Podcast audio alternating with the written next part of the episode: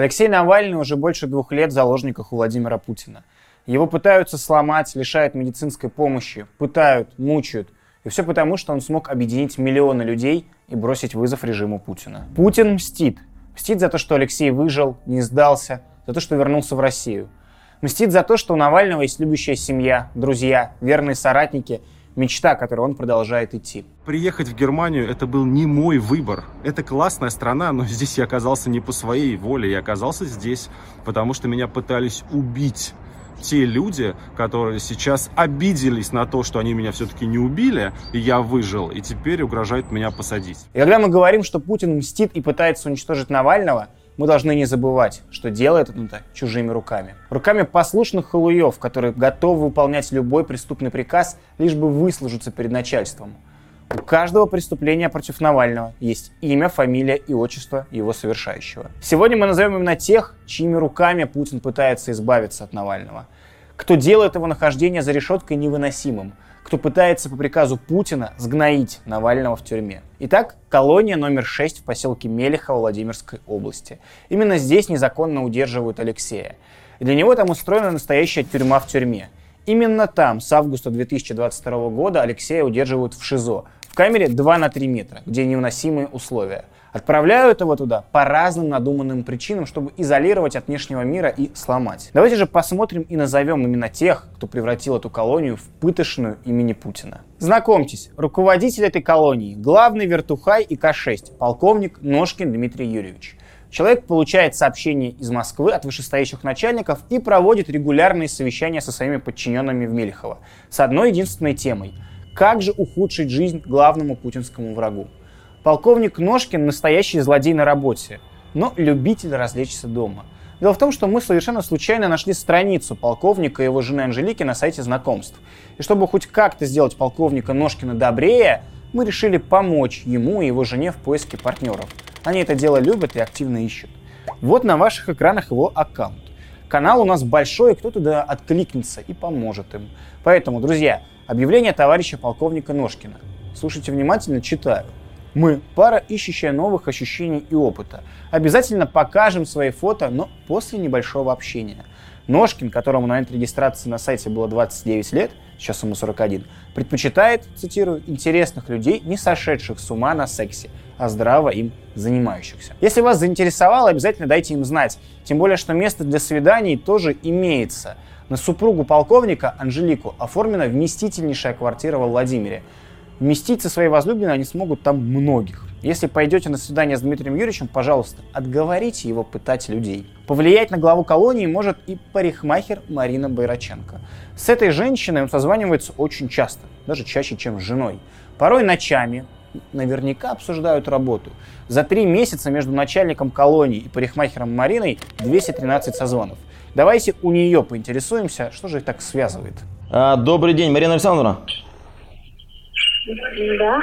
Здрасте. А, меня зовут Ежов Сергей Петрович. А, я из УФСИН по Владимирской области. Я из Управления собственной безопасности ФСИН. И нам стало известно про вашу, ну, скажем так, корректно по телефону, про близкую связь с Дмитрием Юрьевичем. А, ни в коем случае не осуждаем, но просто вы не могли бы проехать к нам, Владимир, улица Левитана. Сможете приехать? Ну, слушайте, понедельник. В понедельник, да? Ну давайте в 10 утра тогда ориентироваться. Ну, давайте ну, 10, хорошо. Угу. И э, Дмитрию Юрьевичу, пожалуйста, пока не нужно про это говорить, потому что расследование ведется в отношении него.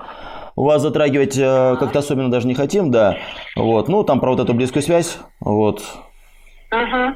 Окей. Ну, как так? Вот вы же сами понимаете, что это близкое, как я вам не скажу.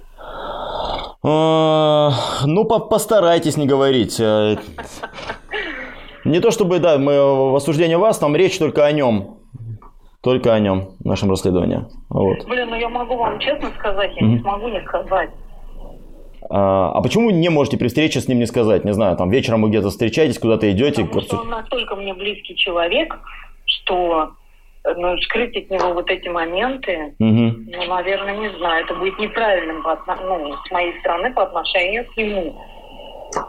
Но, скажем так, я вас предупредил о последствиях, что, скажем так, это не разглашение данных о том, что следствие ведется. Вот, а вы смотрите, действуйте как вам угодно. Но я вас предупредил. Все, спасибо за честность, Мария Александровна. Угу, до все. встречи. До встречи. Приятно пообщаться. До спасибо, до свидания. Следующий наш персонаж в этом списке садистов – подполковник Фомин Юрий Александрович, зам по безопасности и исправительной работе в колонии – Самый настоящий Дэнди, наверное, самый обеспеченный вертухай, которого мы сегодня покажем. Интерес к его богатствам заключается в том, что полковник Фомин каждый год исправно декларирует доход в 1 миллион рублей. А в 2020 году берет и покупает BMW X5 стоимостью от 3,5 миллионов рублей. При этом в декларации написано, что он купил ее за счет накоплений. Тут варианта два. Или Фомин Юрий Александрович питается кровью заключенных, которых мучает, это единственный его рацион, или ему помог брат тестя, член партии «Единая Россия». Мне кажется, все версии рабочие, вы можете выбрать любую.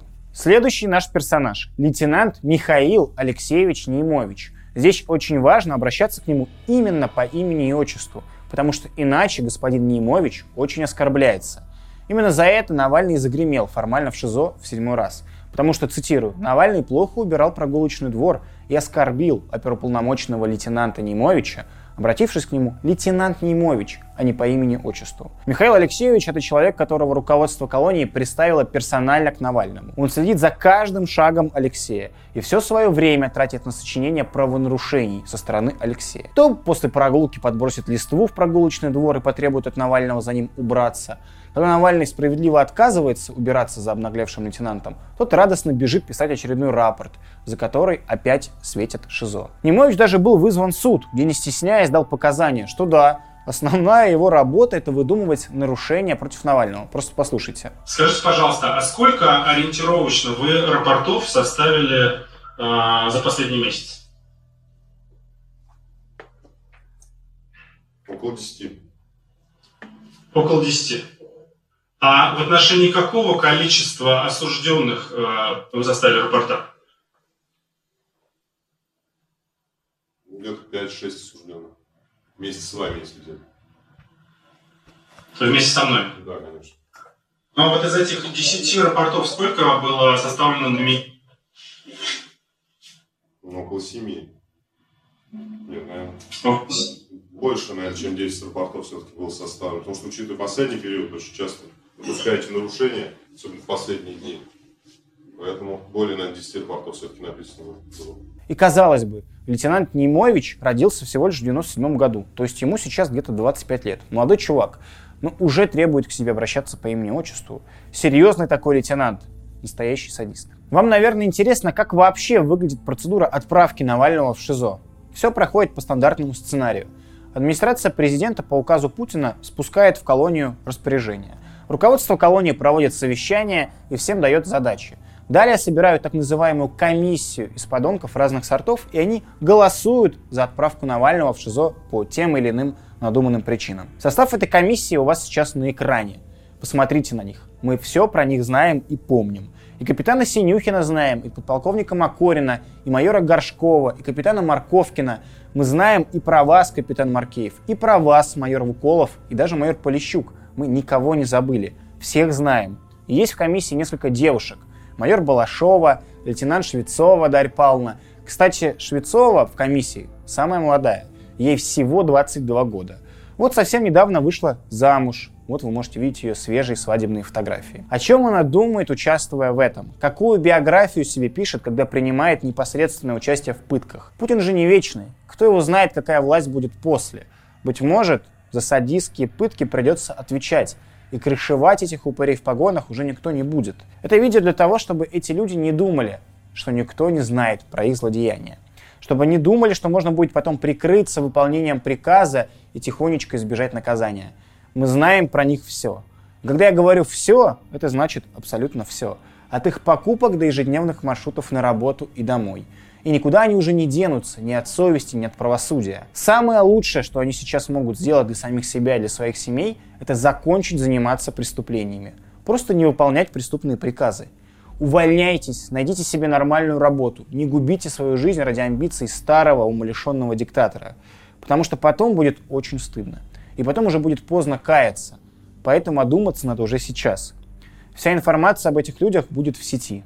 Теперь навсегда. Если вы живете в Владимирской области, знайте, где-то по улицам среди вас, всех нормальных людей, ходят настоящие убийцы и преступники, называющие себя сотрудниками ФСИН.